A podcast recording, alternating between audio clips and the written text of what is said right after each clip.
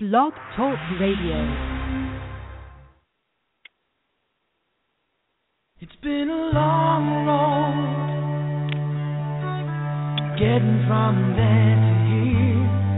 It's been a long time, but my time is finally near. I can feel a change in the wind right now. Nothing's in my way down no more. No, they're not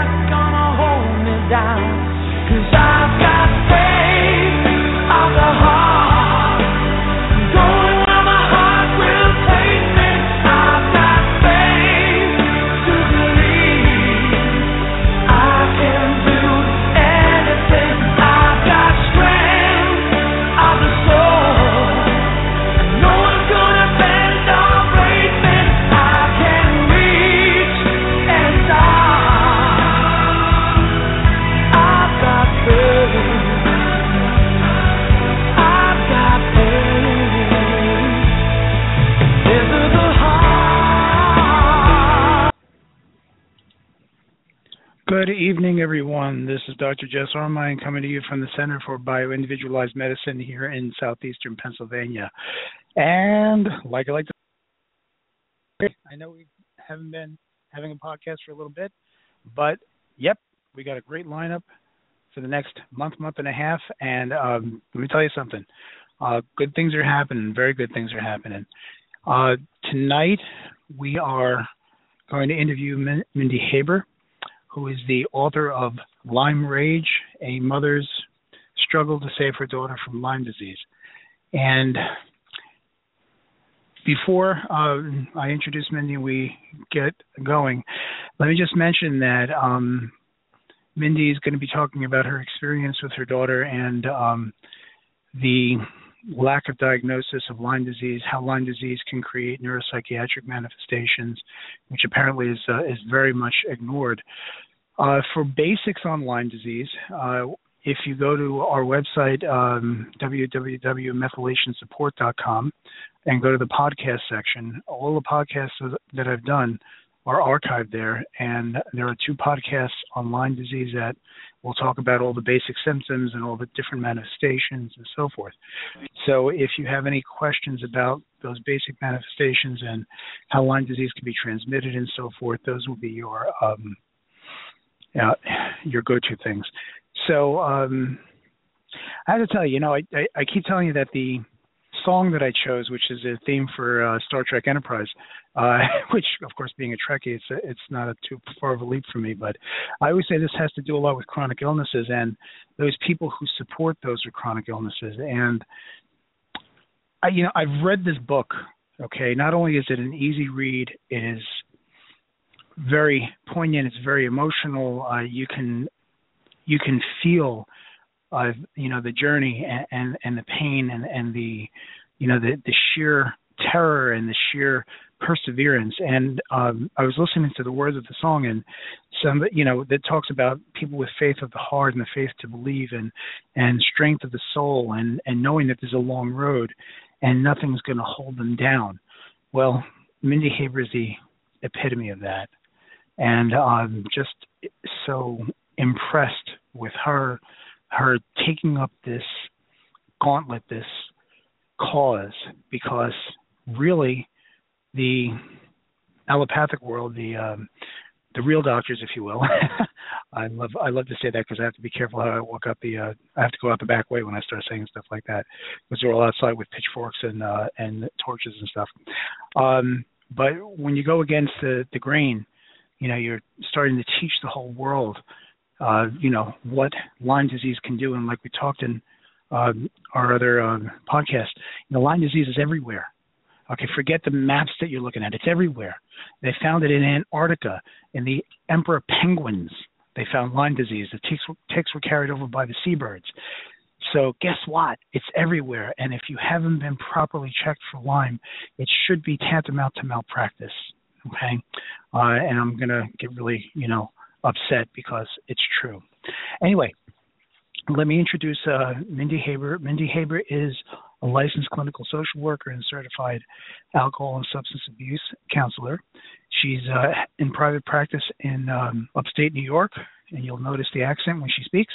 okay, and um, what compelled her to write the story about her daughter struggle with Lyme disease was a lack of information about the various symptoms that can manifest from being infected with Lyme bacteria. Her story is a warning of what can happen and a message of hope that there's a way out. And listen carefully, people, because this is big, okay? And she's going to talk about how her daughter went from being horribly ill to wellness. And um, I couldn't be more impressed. So, uh, everybody, let me introduce Mindy Haber. Mindy, say hi. Hi. Oh, you, oh, good. I'm glad you're still there. Usually I'm when still I start here. Talking, people just run. You know, I'm like, all right, well, I'm out of here. You know. Mindy, I'm I am so gratified that um, that you're on the show, that you um, shared your information with me, and um, accepted my invitation to be on the show. And um, I think your your message is very powerful and very very needed. So, what is the message of your book?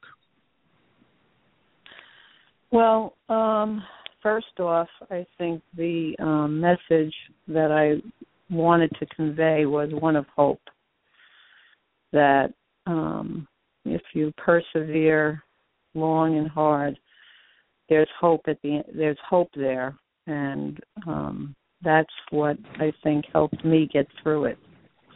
Hope that um, I could get my daughter well, that I would be able to find answers, um, and realizing that I had to do that through my own hard work and research.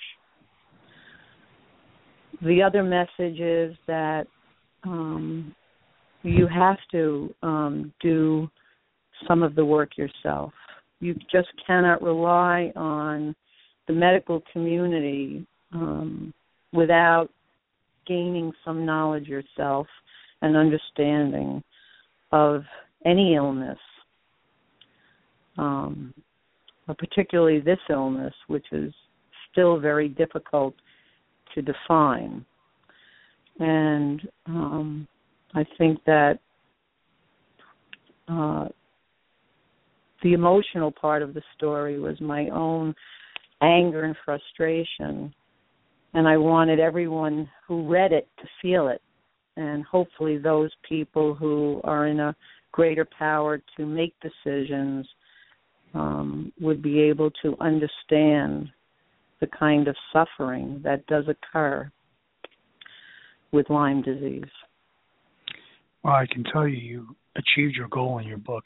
H- how about you tell our listeners uh, um, about your journey with Sophie?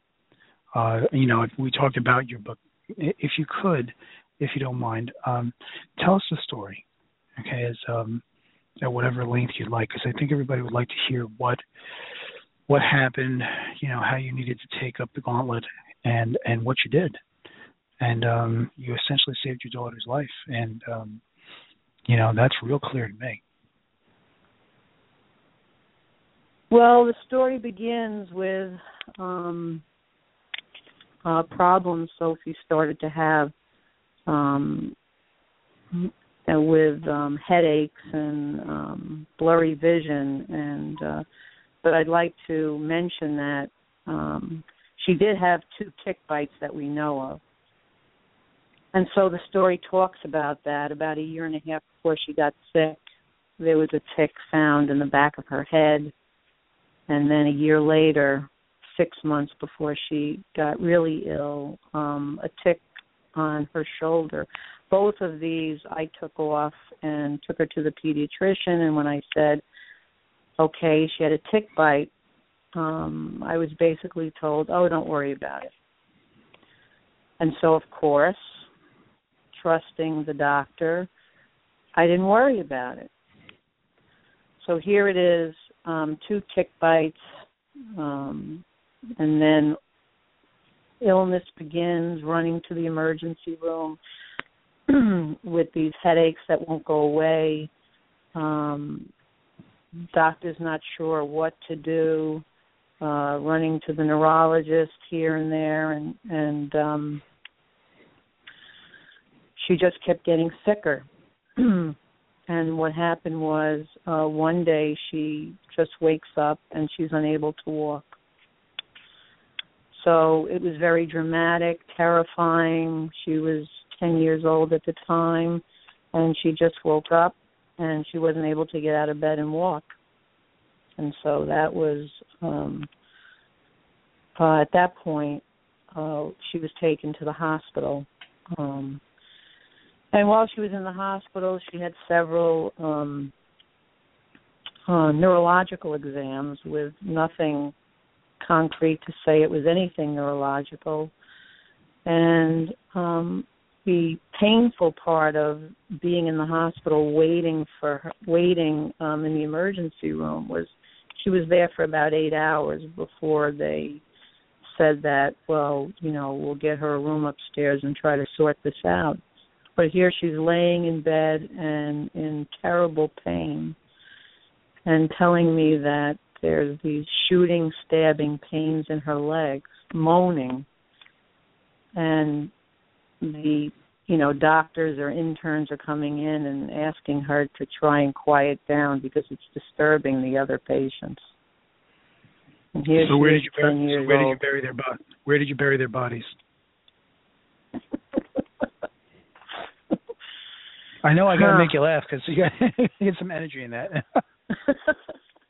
I mean, you just okay, this is not my so- real accent. You know, you're so enraged by the response of people that are supposed to be the helping people that you're leaning Amazing. on. and um all they're saying is can you tell your daughter to quiet down because the noise is disruptive. Um Amazing, amazing. so here it is in the hospital every day being told to get up and to try to walk and she can't. And so um you know, part of the climax of the story is that the conclusion that everybody came to, or the medical professionals in the hospital, was that this was all in her head. This was some conjured up um, um, physical illness based on um, some kind of mental health, trying to get attention. And um, of course, it was my fault because I wasn't available enough to my daughter, is what I was told. So here, my daughter can't walk. She's sick. She's physically in pain. And I'm being told it's my fault. It's all in her head. And I need to get a good psychiatrist um, and physical therapy, and she'll walk again. And um, I can't tell you that sitting there and listening to this, uh, I just wanted to burst out and burst out in an angry rage, and of course, hence part of the title's purpose. My own rage in how I was treated, and um,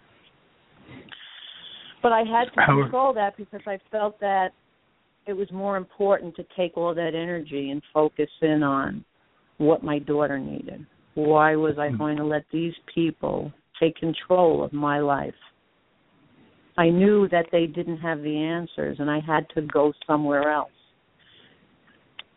And so I got all the records and that's when the journey began really to try and find the answers to help her.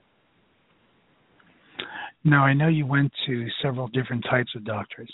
Um, that's you went to neurologists, chiropractors, uh, and you were they they were treating her with um, you know things that were specific to their profession, but nothing was was putting her on a curative course.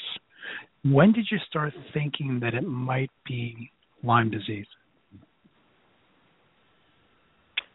Well, at the very beginning, I went to um, um, my chiropractor, and um, he did what's called, which I'm sure you're familiar with, kinesiology.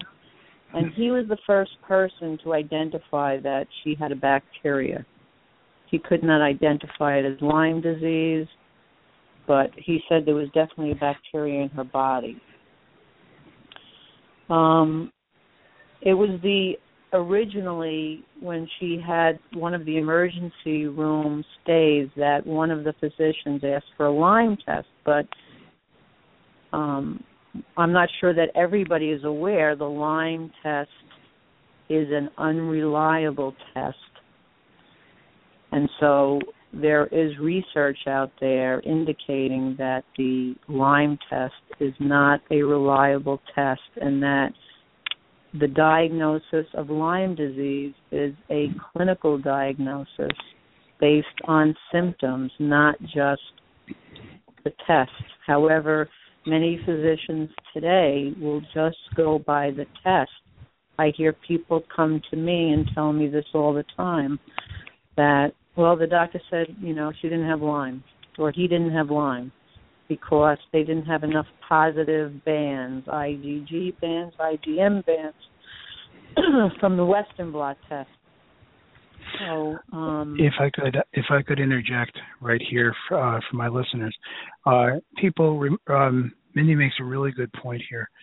The screening test for Lyme is usually uh, just testing for uh, the total amount of um, antibodies. Okay, and that's only between three weeks and a month or so after the bite, and uh, it becomes invalid after a period of time because the levels aren't simply high enough. And often the doctors will treat um, or do further testing based on just that, or they'll make the decision the person doesn't have Lyme disease. And we're not just talking about Lyme disease per se, because Lyme disease is uh, microorganisms Borrelia burgdorferi or burgdorferi. Okay, there's a lot of Borrelias out there. Okay, there's a lot of spirochetes that have the genus Borrelia.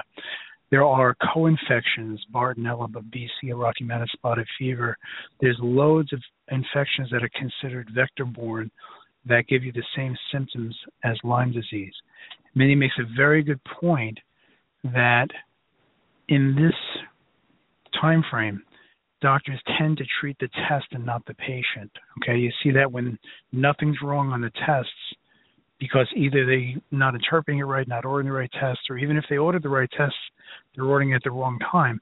And when they get to the conclusion, well, we don't see anything, there's nothing on the test, so there's therefore there's nothing wrong with you. And how many of us have heard that before? Okay, you have to take up the gauntlet yourself and and let your healthcare providers know that that's not an acceptable answer. When they start looking at you, it's because they can't figure out what's wrong. And where the where the bridge came where hey, I can't figure out what it is, therefore it must be you. You know, not everybody's got Munchausen's. Not everybody, not everybody's got Munchausen's by proxy. Okay, it's like ridiculousness. Mm-hmm. If they can't figure it out, they should work. They should at least turn the case over to somebody who can figure it out. Okay, but ultimately, Lyme is a clinical diagnosis. It's symptoms and testing and several other things, mostly history. As I've always told you, you know, if you're in real estate, it's it's what location, location, location. if it's in medicine, it's history, history, history. You know, and if the doctor doesn't take a good history, guess what? All right, or if it, an assistant takes a history, if you just fill out a bunch of papers and somebody just glances over them, okay, you've not been well taken care of because in my profession and in Mindy's profession, let me tell you something. We catch everything on a good history. Okay? And yeah, you just can't be accepting of what's being thrown at you these days. I'm sorry for interrupting. Mindy, go ahead. That's okay. So, um, some of the difficulty was, of course, the fact that she did not have what is currently defined as a positive test um, based upon the definition of what a positive test is according to the Centers for Disease Control. Now, um, however, um, the neurologist did believe that she did have Lyme disease. What is interesting that occurred after the hospitalization was that when I brought her back to him, he wanted to do a spinal tap to confirm the diagnosis of Lyme disease. And I would not allow that test to be done because there is no specific research that indicates that is a confirmatory test for Lyme disease. And the I believe the research I read was people who were tested, and I don't have the actual research article to um, speak about, but that the people that were tested in terms of having spinal taps already had Lyme disease. And they were using that as a confirmation of people that had already been diagnosed with Lyme disease. And so sometimes it's just better to treat the blessed thing than keep on testing just to confuse yourself. Sorry, it's a well, it's one of my so, it's one of my many soapboxes. Some of the yeah, tests a, a, a lumbar risks. puncture. Those tests, you know, do have risks. Okay, you can just as bad create a problem as trying to fix one. Right. I agree with you. I think the other part was that you know she had suffered so much pain that I really, I had to take charge and be her medical advisor and say what was going to happen or not was not happen based on how much suffering she was going to have to endure um, without any real confirmation or research behind the spinal tap. However, she did have a variety of symptoms that fit the picture blurry vision, um, headaches that wouldn't go away, pain in the joints, stabbing pain in her legs, all up and down her legs, from her ankles all the way up her thighs. So she had significant joint pain, unable to walk, headaches, blurry vision. She had some balance, gait issues. However, um, at that point, the um, neurologist uh, wanted to keep her on amoxicillin, and um, you know, um, but she wasn't really getting better at that point. So the Lyme diagnosis, at that point, I started to believe and started to read about Lyme disease, and I believed that she had Lyme disease. If she did not have those two tick bites, then I think it would have been more difficult um, for people to believe it, or for even myself to think this is Lyme disease. So I think her knowing that she had the tick bites, um, for me, was the confirmation that I needed or had at that time. But as now, I remember, she did she didn't have a bullseye rash, did she? She did not have a bullseye rash. She never had a rash. People should people understand that these ticks are incredibly small. You can get a tick bite and not know about it. You don't have to have the bullseye rash.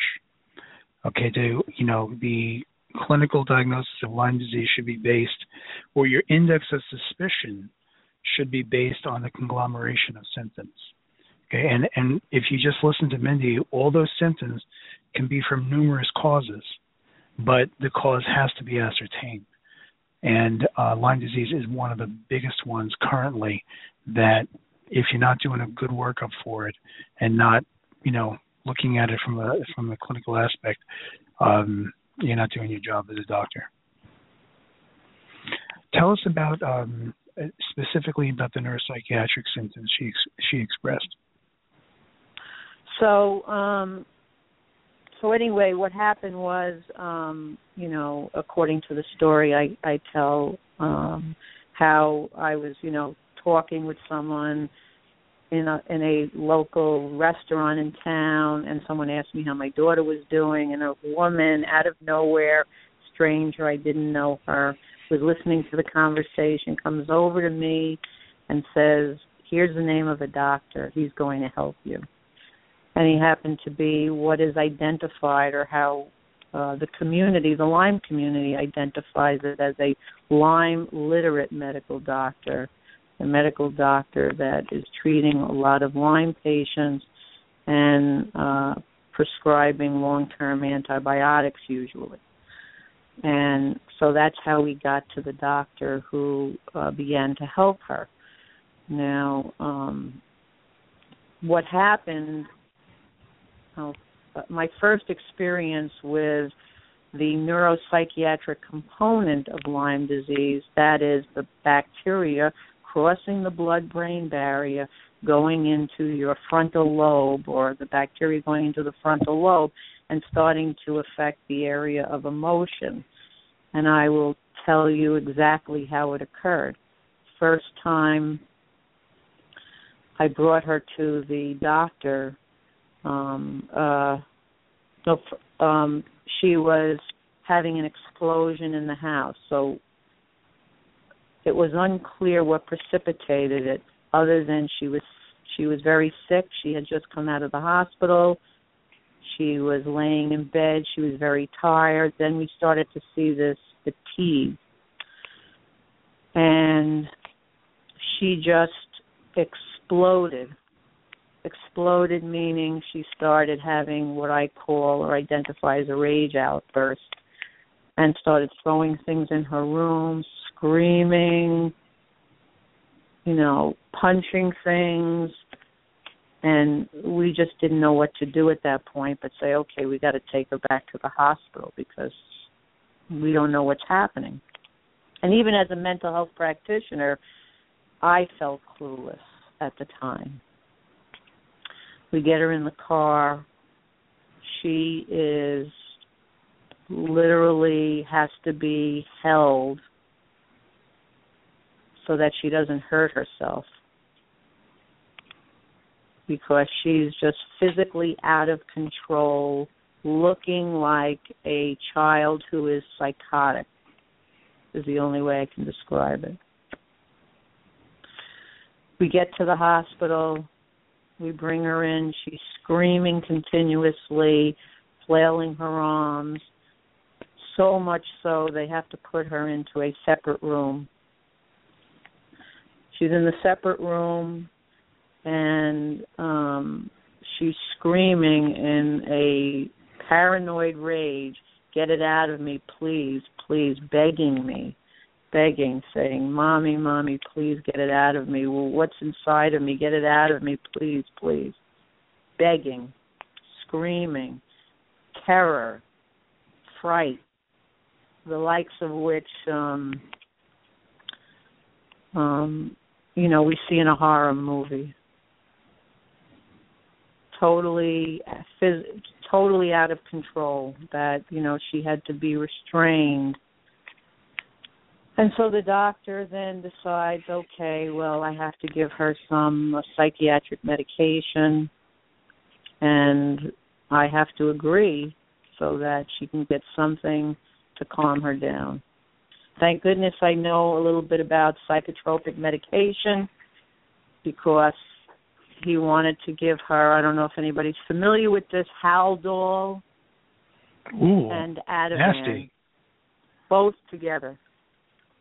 And that would knock her out very well. But So I Oh, said, please, let's just give her the Ativan, not the Haldol, in an injection, so it'll work quicker, and we'll just have to go with that.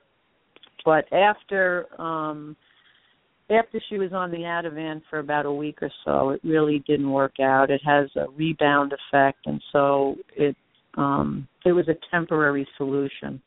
It didn't really address the problem, and I believe all of the psychiatric medications that we used, which were a couple more, were not effective because it wasn't a true psychiatric illness. It was uh, based on a bacterial illness, and the bacteria needed to be treated.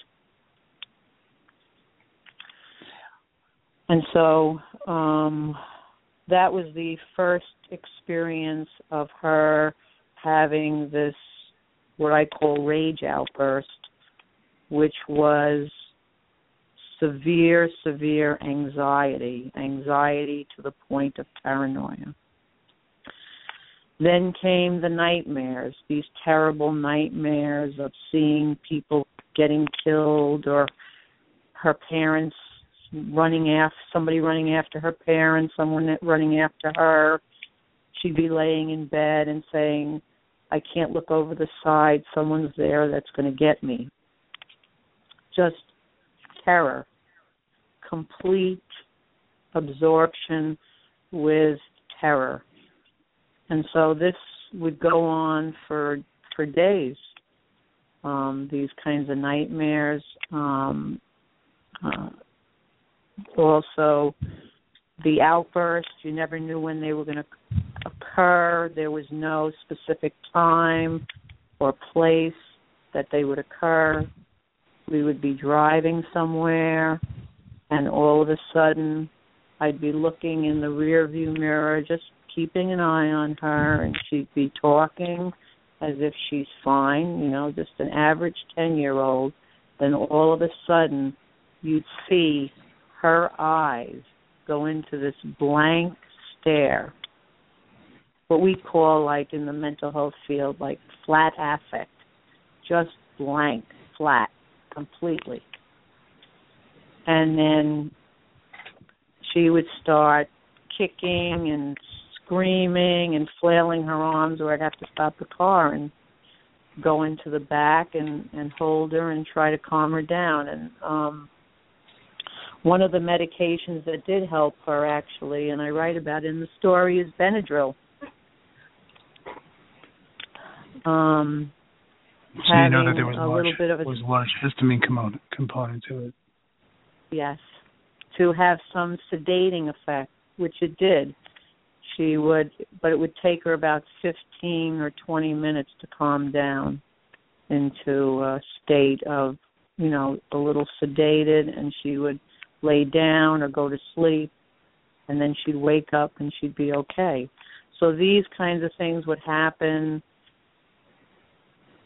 I mean eventually they lessen but uh, this was clearly the neuropsychiatric component. Now, I, what I want to add in here at this point is a couple of cases that I do write about. Um, I was seeing um, a child, and the mom came to me and said, "You know, my daughter, she, you know, started her second year of college, and she was going to her classes, and all of a sudden, she just started feeling anxious and having like this panic, like almost like a panic attack going to her classes. So we go through the history. Has there ever been any, you know, anxiety with her, any other problems, so on and so forth. So I say, has she been, where has she been this summer? This is the start of her second year. No anxiety prior to this. Did she go camping? Was she in the woods? I mean, living in an endemic area in Dutchess County, New York, every medical doctor, every professional should be asking that question or looking at Lyme as part of the differential diagnosis. So I'm asking her, where did she go? Where was she? Yes, she went camping. Yes, she was in the woods. Okay. You're going to think I'm crazy go have her get a Lyme test. The next day, the mother calls me back and says, You won't believe this. She has Lyme disease. The test came up positive. She was treated. Within a couple of weeks, the anxiety was completely gone. She had no physical symptoms only the anxiety. It is um, another case. I huh? No, I was just saying I want to mention um, one other case. Sure. The other case is um, a woman that I was working with at the time. She had told me a story about her uh, a family member whose young son was having she she went to visit them and and he was having these angry outbursts all behavioral under 5 years old she said, "Why is he acting like this? I've never seen him like this." And she was telling me the story, knowing my story as well. And the mom said, "I don't know. He's just been acting that way lately. It's like all of a sudden." And so some parents think, "Oh, you know, my kid is just acting out." Or he's just angry, or maybe it's part of his development or her development. And they start you know thinking oh well you know maybe this is a new problem that we have to deal with. So the woman that i know tells her family member look you know i know someone whose child had all these kinds of problems and it was related to lyme disease. You should have him tested for lyme she comes in to the office and says a few days later you know what? He had lyme disease. And as soon as they put him on the medication, the behavioral outbursts stopped. One of the stories I tell people to help them remember that Lyme can attack the brain and preferentially attacks the brain is to remember that Lyme is a spirochete, okay, and syphilis is a spirochete and being both spirochetes, they have the same life cycle. You know, like we all remember syphilis as you would get the canker sore, then it will go away, and then sometime or another you would get a rash, and then later on it would attack your brain. Lots of historical figures that died of neurosyphilis. Um, but Lyme is syphilis' smarter cousin. It can hide. It attacks the brain a whole lot quicker, and I think these days people are sicker than they ever have been. So we don't have the defenses, and uh, Lyme can fool the immune system and uh, can take root and gets into the neurological system rather readily. So you're making a really good point that almost any kind of manifestation, especially neuropsychiatric, you know, um, arthritic, anything that seems like it shouldn't belong, especially in a kid, it's never wrong to, te- to test for Lyme disease. It's never wrong to test for Lyme disease. You'd be surprised how many times you're going to catch it. And if you catch it early, if you catch it early, these are the results you're going to get. You're going to get like almost immediate turnaround. It's when it becomes very, very chronic that it becomes more difficult to treat. Okay, there's been a lot of damage exactly. to the neurological system. Exactly. Um, I also want to mention a recent case of uh, someone who brought their um, child to me, a teenage, a young teenage female, who um, was recommended by a friend who talked to her about the book, and she said, "Look, I don't know where to go anymore because my friend told me come see you." Because I don't know where I can the go voice, anymore. The voice of experience. What are you going to do? Right. So I met with her daughter, who she said was having anxiety. And as I'm talking to um, the young person, she's telling me about a year ago um, she was feeling dizzy and collapsed in school. And after that, she was fine. And here it is a year later. And now she's having dizzy spells all the time. And now the dizzy spells are you know making her upset because she can't do all her physical activities. And now she's having anxiety. And she's never had anxiety before. And she just has this uncomfortable feeling she was describing. Wherever she would go all of a sudden she would start to feel this discomfort like she couldn't go to this place or she couldn't go to that place or which we would you know, determine to be like social anxiety. But all the anxiety was connected with the onset of these physical symptoms. Now, there weren't a lot of physical symptoms dizziness, you know, feeling, um, you know, some headache activity, and the anxiety. So, again, no history of anxiety, never had a problem with anxiety. Tell the mom, look, you need to have her tested for Lyme disease.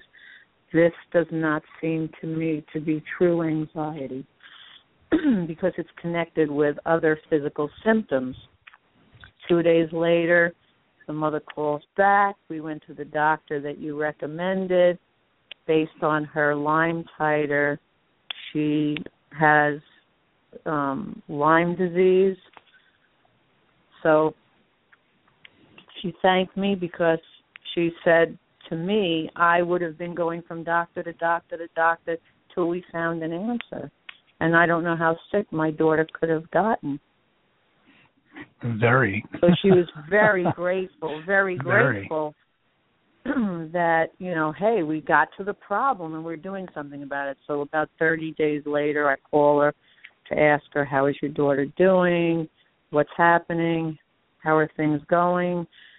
In 30 days on doxycycline, the anxiety is completely gone.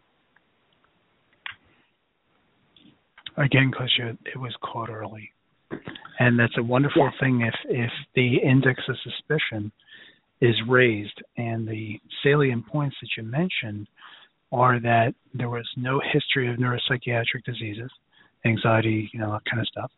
Uh, there was probably an event or a time frame where this just started for no reason. It may or may not be a, a tick bite or one that you notice. Uh, there may or may not be a, a rash or one that you notice. And um, all of a sudden, the person's personality changes. Okay, and that's what I look for in a history. Know, history in the family. That's a that's a that's a big data point. And if it just kind of happened, like if the kid went to camp or they went, you know, and you talk about an endemic area, and I would just like everybody to know that every area is an endemic area. Okay, it's like you can't escape this. Plus, the routes of infection are varied. Okay, it's not just the tick bites. Uh, there are several routes of infection. Just want to let everybody know if anybody wants to ask Mindy a question, they can call in on 646 595 2277. That's 646 595 2277. If you're in the chat room and the chat room is real full, okay, go ahead and type out questions and I will ask. I'm looking at the chat room myself, so I will be happy to ask Mindy for you. Uh, Mindy, uh, there's a lot of things, especially with your particular profession and expertise. Uh, there's some things you'd like to tell um, uh, family members or caregivers about uh, caring for somebody who's ill, especially with a neuropsychiatric problem that um, has been undiagnosed, if you will. Um, first of all, don't give up hope. That's the first message. Trust your instincts. If you believe that it's something else, you know your child best. You know your family member best. You've lived with them. Trust that information that you know the person. You see the changes. You know what those changes are. You know that if they're not like the person the way they were, you know the difference. Trust that. Don't accept answers. Um, you are the person's advocate. This is very important as a caregiver. You are the advocate for the family member or your child. Don't accept answers just because this person has a particular professional degree. Take the information, take all information from all professionals. You evaluate it. You look at everything and you analyze the information. You do some of the homework. You do some of the research. You look for information that helps everything that you're getting makes sense to you and makes sense in relationship to your child. Does this make sense what this person's telling me about my child, about my spouse, about my family member? You have to ask yourself those questions. Trust yourself. This is very important. The other part of that is as a caregiver, we as caregivers have to take care of ourselves. We have to make sure that we stay healthy so that we can help the person who's ill. There's, So taking- you'll you'll get no argument out of me for that. I mean, it's very important that the person who's the caregiver stays healthy and takes care of themselves. This is a critical issue.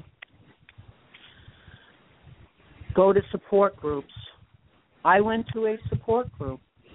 I needed to learn about what other people were experiencing and how they were getting through it. Whether there were answers there, maybe there were, maybe there weren't. We all need support. That is very important. And to accept that support is helpful. It's an outlet, it's a way of being together with other people who are going through the same thing. Um, just because I'm a mental health practitioner doesn't mean I'm a human being, and I also needed that support.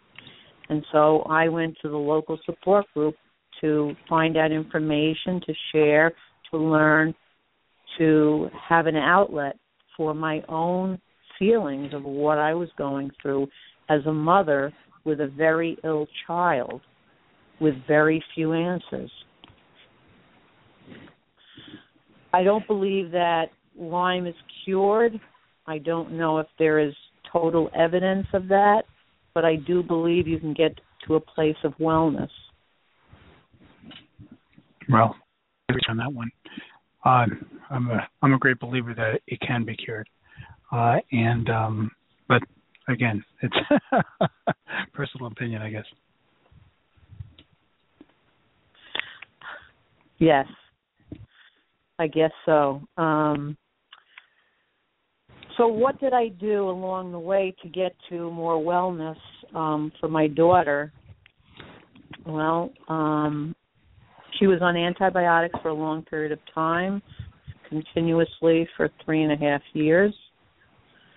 Um, the antibiotics changed. She was on doxycycline for quite a quite a long time. Um, clarithromycin and azithromycin. Along with that, um, she was also on some supplements. Vitamin B was one of those. She was uh, on some other um, uh, some other vitamins, and also um, she was on an herbal protocol that was related to uh, Stephen Harrod Buhner's book, Healing Lyme Naturally. And so um, the primary component herb in that was Japanese knotweed. Now, I, mm-hmm. I'm not an herbalist. I don't know a lot about herbs, but I had her on that protocol. She continued with chiropractic. She had acupuncture. Um, she had physical therapy when she came back from the hospital. When she was on the antibiotic, when she was on doxycycline, about 10 weeks into doxycycline, she was able to walk again. Um, I believe there was a period of time after physical therapy that we did a little yoga. Um, also, she had neurofeedback um, for her brain. Um, I mean, we just kept going from one thing to another to another.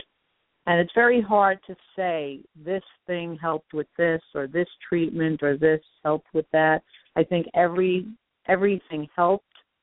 It's hard to determine what the specific relationship was to her wellness. I just thought it was important to try if something wasn't working or wasn't enough, I was going to add something else to it. I didn't just add things um, spontaneously. It was a thought out plan.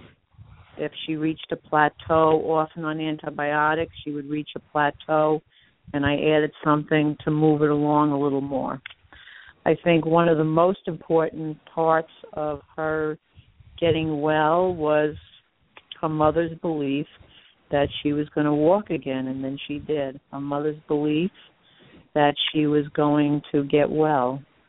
Her mother's belief that this was, you know, it was going to get better. And that's what I kept feeding her. Positive statements, positive feelings, positive thoughts, encouragement, endless encouragement, and hopefulness. We're going to get through this. That I love her. I'm going to be there for her, even in the darkest moments of her being disconnected in some of these outbursts and things that would occur, it was almost as if she was detached or dissociated from herself. And even in those times where I would look at my own child and look her in the eyes, and I could, I I couldn't, I wasn't sure that I could even see her because her eyes had that distant glare. But I still held her. I still told her, I love you. I'm here with you. I'm not going anywhere. I know you're inside there, and I'm not going to let you go. We're going to keep fighting this together. I mean, things like that are very important. I completely agree. Uh, we have a couple of a few people here who are I don't know if they're just listening in or they have questions. How about we see if they have questions? Sure. Okay. Two four eight area code. Are you there? Hello. Hello. Hi. Did you have a question for Mindy? Yes, I did. Um, my daughter um, started having angry outbursts about five years ago. She was living in Pennsylvania, and she had said she got bit by several bugs out there. Um, I can't get her to listen to me online, but she's been having a lot of angry outbursts. Uh, foul language even um which is just not my daughter. Um how do you how do you try to get someone who's kind of in an adult phase who's explosive um to uh open them up to the, the idea that they should be tested just as precautionaries have you spoken to her about being tested at all? I have mentioned several type of tests where I have Lyme disease. Um, we've had toxic mold exposure, sewer water exposures, all kinds of good stuff. Um, mm-hmm. But she's traveled in Pennsylvania. She's been in New York, and I'm just really concerned. And she seems to ignore it, but she's had this great big personality change where she's just kind of become a monster.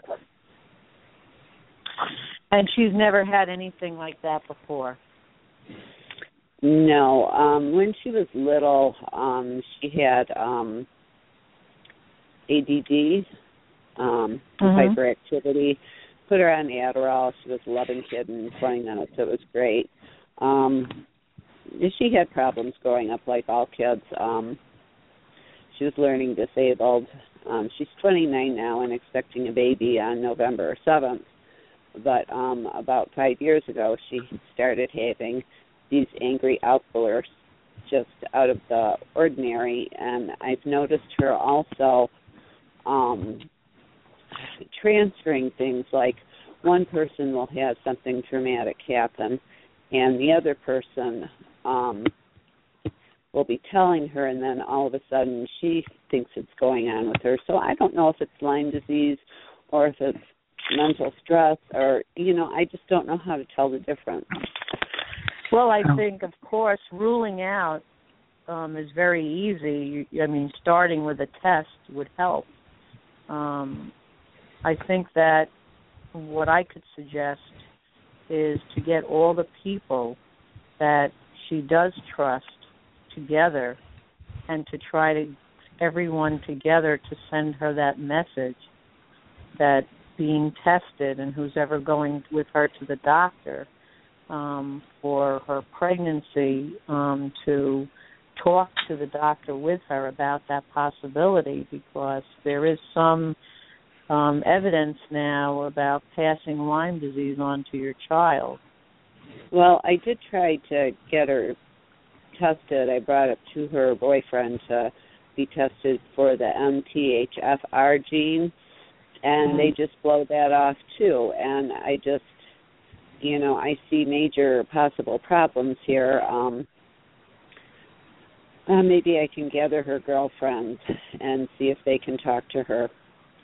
One one pathway for that might be um, if she's uh, like most new mothers, she's going to be very concerned about her baby.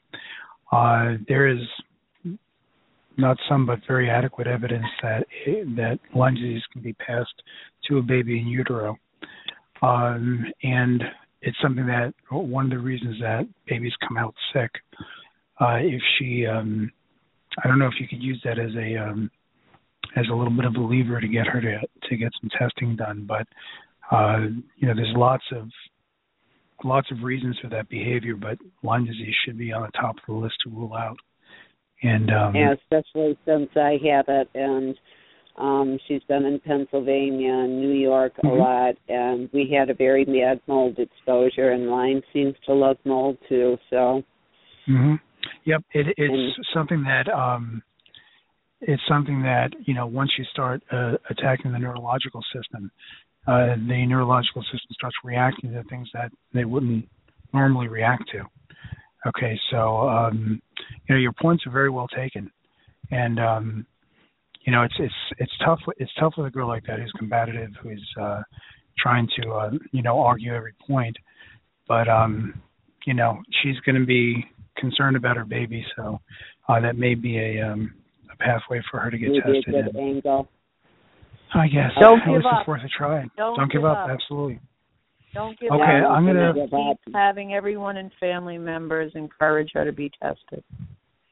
Okay. Well, there is no family members, but there are friends. Um, we're the last of our family, so um, but I will work on her friends and talk to them and her boyfriend and see what I can get done. Thank you so much for You're doing most this welcome. show and for talking to me. I really appreciate it. Not a problem. Thank you for your call. I'm going to put you back on on hold so you can listen. Okay.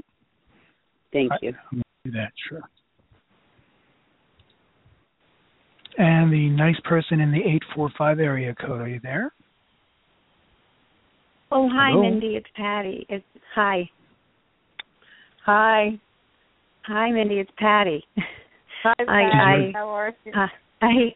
hi. Listen, I, I, I don't have a. It's not a question. It's, it's more of a statement, I guess, or a, a comment. Um, uh, we, you were talking about, uh, you know, when we do our intakes as therapists, and uh, and when we find, uh, you know, indications that a family or should bring their child for testing.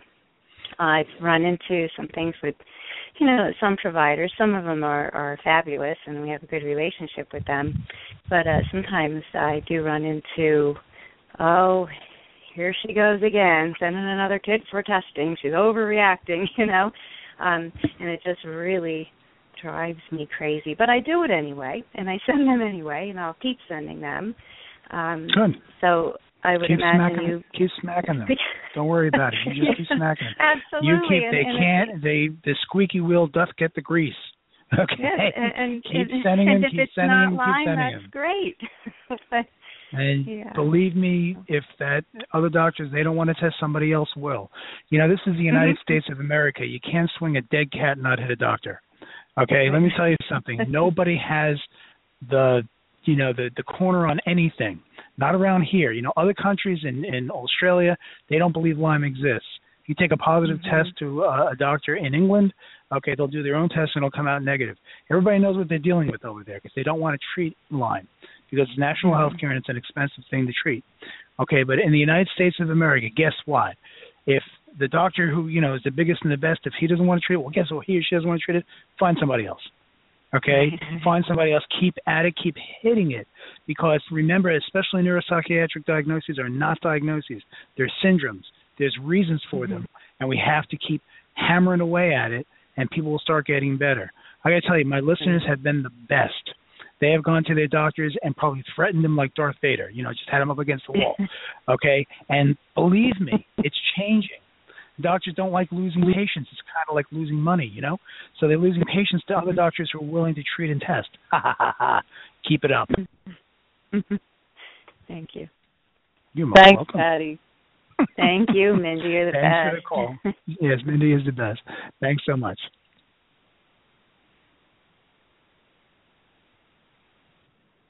Okay, it doesn't want to work. All right.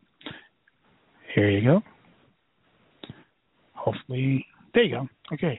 Hi, nice person in the 516 area code. Are you there? Hello? Mindy, are you there? Yeah, I'm here. Okay, good. I was wondering because everything got quiet. When things get quiet on a computer, you never know what's going on. okay. Well, I guess that person's just listening. Um, so, you know, this is uh, we're getting around nine o'clock, and uh, if anybody else wants to ask Mindy a question, it's six four six five nine five two two seven seven. That's six four six five nine five two two seven seven. And um, this is really a, a wonderful story, Mindy, because I, I understand that Sophie's doing very well now. Uh, she's 14, yes? Yes. And you were telling Yes. me a little bit about her prior to the Yes. show. And um, yes. Tell everybody I'd what like she's doing with herself now. Please do. Yes. Please do. Um, so Sophie is now 14 years old. She's a 10th grader in high school. She is younger than her peer. Um, because she's 14, she won't turn 15 till she is till February, her birthday. So she's younger. She does have a um some residual issues from Lyme disease, which is a cognitive processing issue um, which we were able to get a 504 accommodation um, at the end of elementary school and at the beginning of middle school, which has carried through until high school. So the 504 accommodation has given her, you know, extra time on tests and projects because of the processing delay. In spite of her processing delay, she um and in spite of um some other issues that she's having I want to just mention being ill and dealing with an illness and being afraid of being ill again there is also she has uh, been dealing with some post traumatic stress issues related to being um ill um so she does have anxiety still and along with this processing delay. But in spite of all of these issues that she continues to struggle with, she is doing very well in school. She is a dancer. She takes dance. She is also in advanced um, math and science.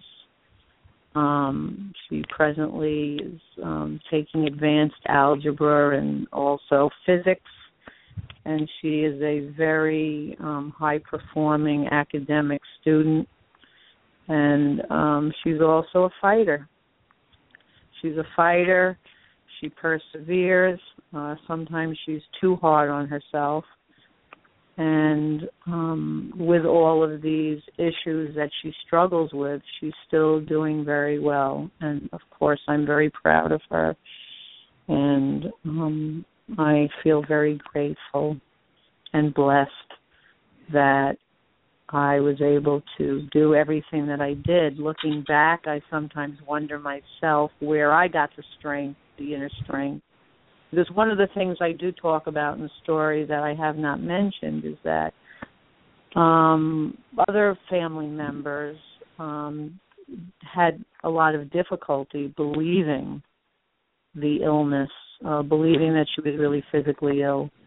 And so that made the situation a divide in our household and made it very difficult for Sophie um, as well. I mean, there's nothing more awful than thinking that there are people in your family who don't believe that you're really sick. Happens a lot with people who have chronic illnesses and more than that, have hidden illnesses, things that you can't see. And they look okay, but they're still very ill.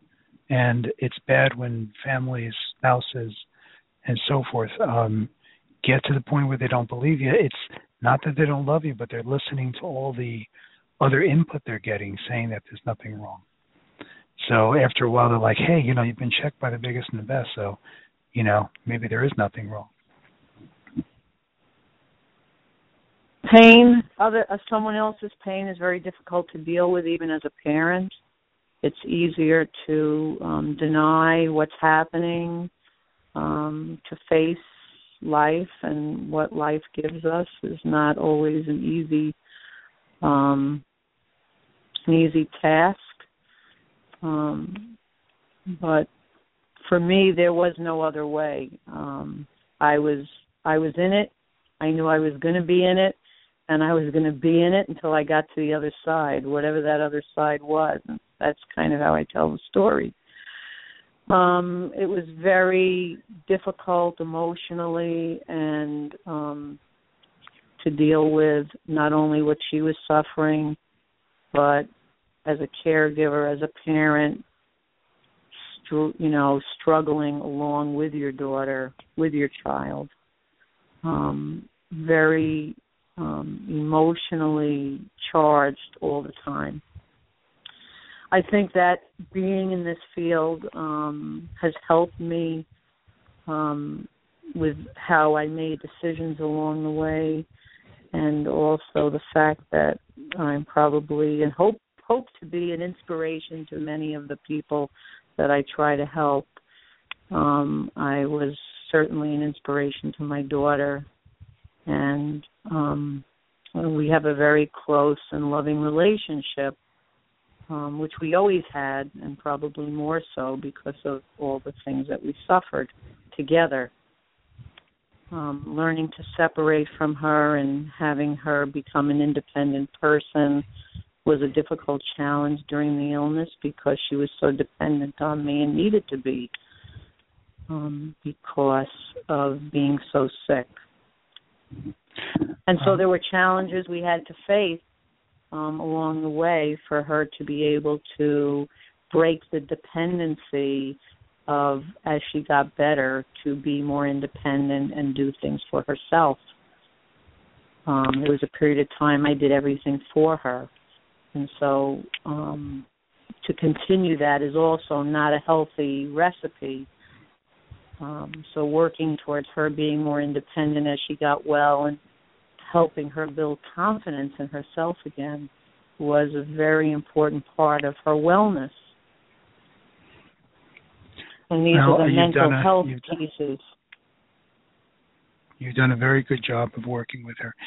For our listeners, how uh, do they get a hold of your book? Um, they can. Um, I have a website for the book. It's lymeragebook.com.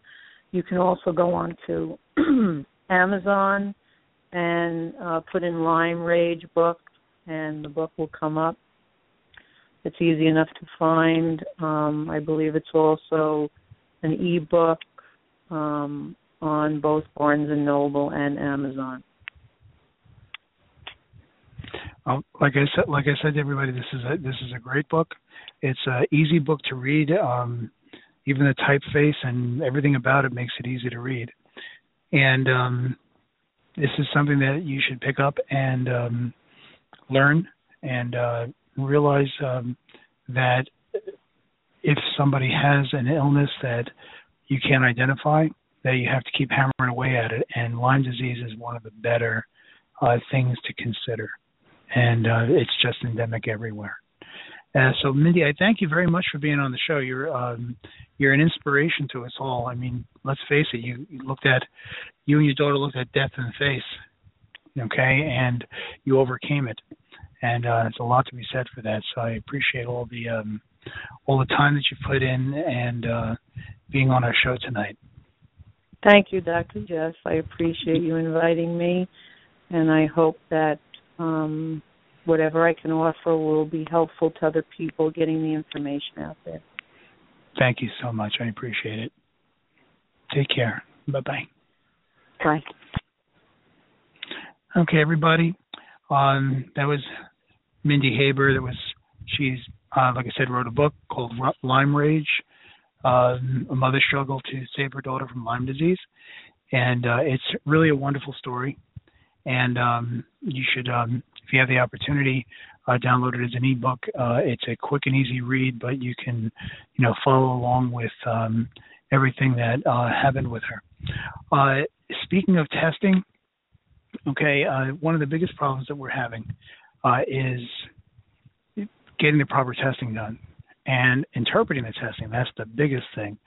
Okay, in the United States, um, the Center for Bioindividualized Medicine, we've developed a panel uh, for testing, and uh, it's a very extensive panel and it is not expensive. If you go to our website, uh, methylationsupport.com, go to the consultation area. Okay, look at the Lyme disease interpretation tests. Uh, there's a we've slashed the price uh, very significantly so that people can start getting testing done. And um, if you read it, if you have any questions, you can give us a call at the office.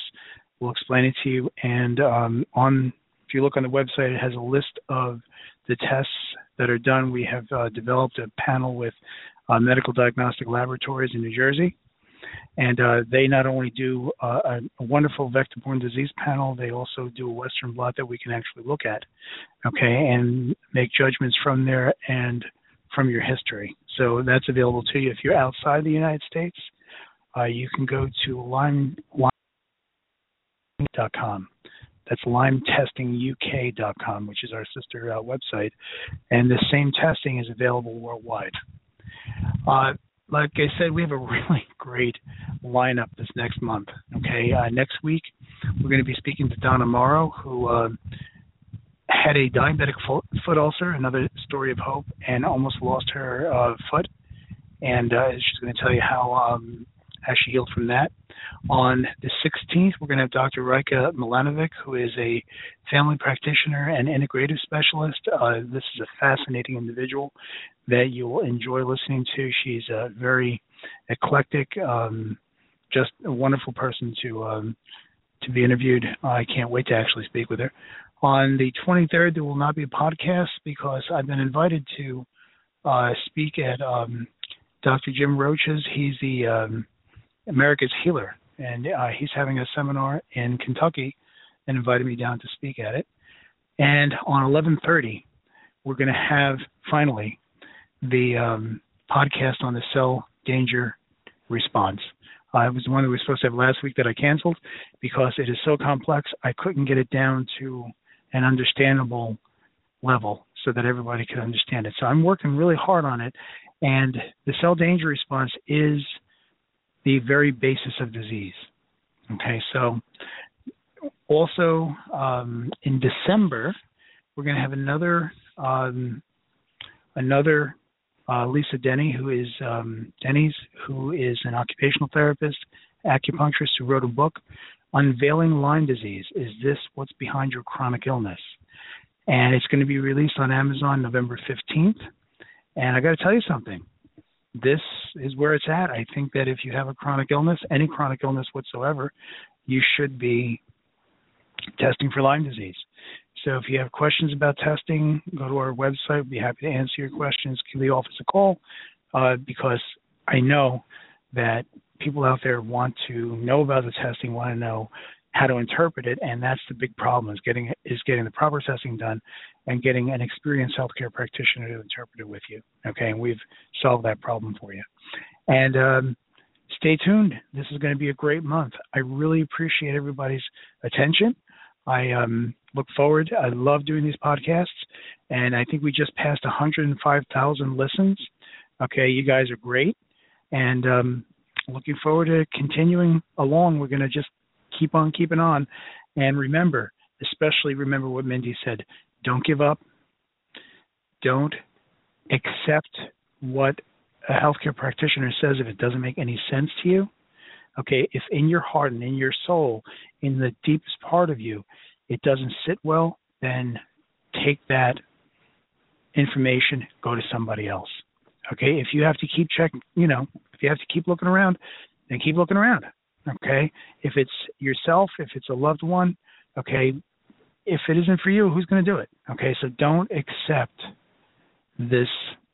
I think it's in your head kind of stuff because it's not in your head. Okay. It's not a psychological construct. It is a physiological construct. and it has to be dealt with in that manner. And eventually, the real doctors will catch up to us. Don't worry about it. You keep you keep beating them with a stick, okay? So I will see you all next week. Looking forward to it. Talk to you guys later. Have a good week. Thanks so much for being with us. It's been a long road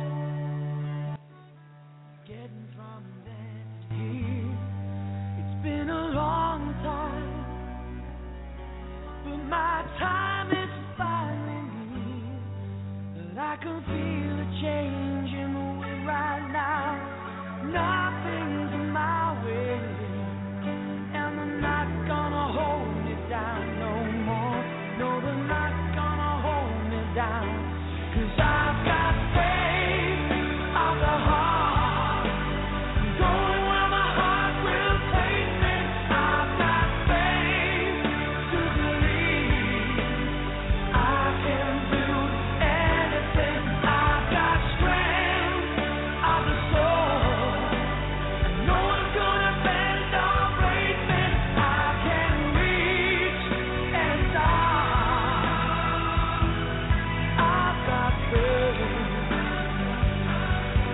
Don't forget, people.